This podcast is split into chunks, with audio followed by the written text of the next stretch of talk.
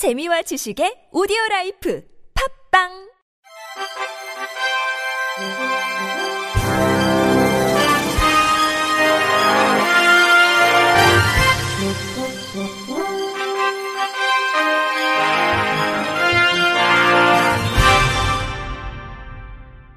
청취자 여러분 안녕하십니까? 7월 12일 수요일 KBIC 뉴스입니다. 서울시가 전국 장애인 차별 철폐연대와 관련이 없는 사회복지법인을 임의로 회원단체로 간주해 보조금 지급 내역을 집계해 국민의힘에 제출한 것으로 드러났습니다. 정의당 장혜영 의원은 어제 서울시는 해당 사회복지법인이 확인 절차 없이 단체의 인적 구성과 활동을 근거로 전장현 회원단체 여부를 판단하고 있다면서 해당 사회복지법인은 전장현 회원단체도 아니고 회원단체였던 적도 없다고 공문을 통해 밝혀왔다고 전했습니다. 장 의원에 따르면 전장현에 대한 보조금 집행 여부를 묻는 질의에 서울시는 보조금을 직접 집행한 적은 없다고 밝히면서도 전장현 회원단체들에게는 장애인 거주시설 운영 등으로 보조금을 지원하고 있다면서 26개 단체에 13년치 보조금 지급 내역을 보내왔습니다. 이 자료는 국민의힘 시민단체 선진화 특별위원회에 제출돼 전장현이 최근 3년간 서울시 보조금 476억 원을 수령했다는 주장으로 이어졌습니다. 하지만 서울시가 지목한 26개 단체 중 사회복지법인 프리웰은 전장현 회원단체가 아닌 것으로 확인됐습니다. 프리웰은 서울시가 주장하는 13년간 전장현 회원단체 보조금 지급액 1,431억 원의 63.3%인 906억 원을 수령했습니다. 따라서 프리웨를 제외하면 전장현 회원단체 보조금 지급액은 525억 원으로 줄어들게 돼 결과적으로 서울시가 전장현 회원단체 보조금 지급 액수를 273% 부풀려 국민의힘에 보고한 셈입니다. 장 의원은 서울시는 전장현의 회원단체나 산하단체 목록이나 자료를 보유하고 있지 않았고 프리웰의 인적 구성과 활동을 근거로 전장현 회원단체로 판단했다면서 프리웰의 이사진에 전장연 회원단체의 대표적 인사가 참여하고 있으며 프리웰 산하시설 폐지 때 박경석 전장연 대표가 관여했고 전장연 공식 면담에서 프리웰 이사장이 참석했다는 점을 근거로 들었다고 설명했습니다. 이어 프리웰은 한국장애인복지시설협회에만 가입돼 있다면서 서울시가 해당 단체와 전장연에 연락도 없이 인적 구성을 이유로 전장연 회원단체로 제멋대로 분류했다. 이렇게 보조금 규모를 부풀려 보고해 여당의 시민단체 탄압에 부화 뇌동하는 게 지자체가 할 일은 아니라고 비판했습니다.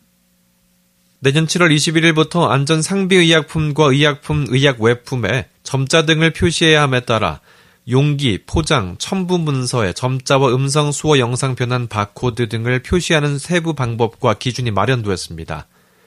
식품의약품안전처는 오늘 이 같은 내용이 담긴 의약품 등의 안전에 관한 규칙 개정안을 입법 예고하고 의견 수렴에 들어갔습니다.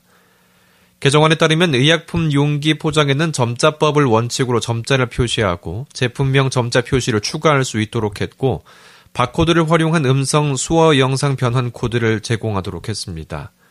의약품 첨부 문서와 의약 외품 용기 포장에도 음성, 수어, 영상 변환용 코드를 제공하고 제품명 점자 표시를 추가할 수 있도록 했습니다. 개정안에 대한 자세한 내용은 식약처 대표 누리집, 법령 자료, 입법 행정 예고에서 확인할 수 있고 의견 수렴 기간은 오는 9월 11일까지입니다. 비장애인보다 장애인에게 뇌졸중이 일찍 발생한다는 연구 결과가 나왔습니다.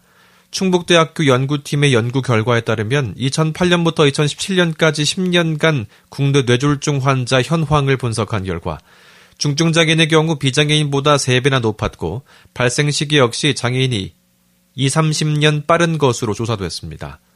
장애 유형에 따른 뇌졸중 발생 추이는 내부 장애인이 비장애인보다 4배, 발달장애나 정신장애인은 2.8배 높았습니다. 또 장애 중증도에 따른 뇌졸중 발생률도 19살 이상 모든 연령층에서도 같았습니다. 이 밖에 모든 연령층에서 비장애인의 뇌졸중 발생률은 같은 기간 점차 감소한 반면 경증장애인의 발생률은 오히려 증가하는 경향을 보였습니다. 국립현대미술관이 오는 20일 발달장애인과 함께하는 미술관을 주제로 서울관 교육동에서 세미나를 엽니다. 이번 세미나는 장애인의 문화 접근성 향상을 위한 담론을 구축하고 확산해 공공미술관으로서 사회적 가치를 실현하고자 마련되었습니다. 올해는 발달장애인의 미술관 접근성을 주제로 발달장애 친화 미술관의 필요성에 관한 사회적 인식을 제고하고 미술관의 전시, 교육, 공간 등 여러 방면에서 접근성 향상 방안을 모색합니다. 박승희 이화여대 특수교육학과 교수는 기조 강연에서 발달장애인의 삶의 질 향상을 위한 미술관의 문화예술 접근성에 관해 이야기합니다. 김현경 한국문화관광연구원 부연구위원은 국내외 박물관 미술관의 장애인 접근성 현황을 살펴보고 발달장애인의 접근성 향상 사례를 소개합니다. 또 발달장애인을 고려한 실내 디자인과 발달장애인의 읽기 접근성을 높인 콘텐츠 제작과 활용에 관한 전문가 강연이 이어집니다. 현장 사례로는 국립현대미술관의 발달장애 가족 대상 교육 프로그램과 서울시립 북서울미술관의 발달장애 예술가의 전시를 발표하는 시간이 마련됩니다. 세미나 사전 예약은 오는 19일까지 국립현대미술관 누리집에서 화면됩니다. 지적장애인이 받은 모친 사망보험금을 가로챈 30대가 항소심에서 1심보다 무거운 징역형을 선고받았습니다. 광주지법 제3형사부는 준사기 혐의로 기소돼 1심에서 징역 1년을 선고받은 31살 A씨에 대한 항소심에서 검사 양형 부당 주장을 받아들여 원심을 깨고 징역 1년 6개월을 선고했다고 밝혔습니다. A씨는 지난해 7월 28일부터 8월 23일까지 전남 해남군의 한 PC방에서 만난 지적장애 B씨를 속여 7,620만 원을 가로챈 혐의로 기소됐습니다.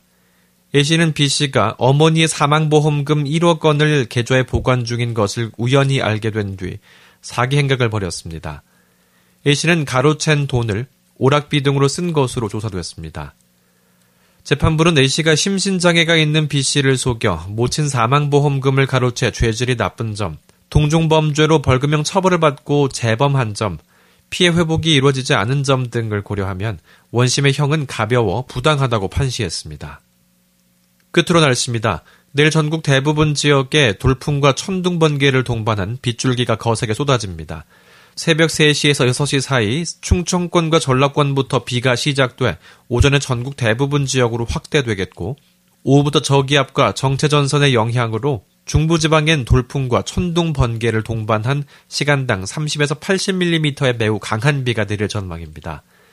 반면 제주도는 폭염특보가 발효된 가운데 남부지방을 중심으로 습도가 높아 최고 체감 온도가 31도를 웃돌겠습니다.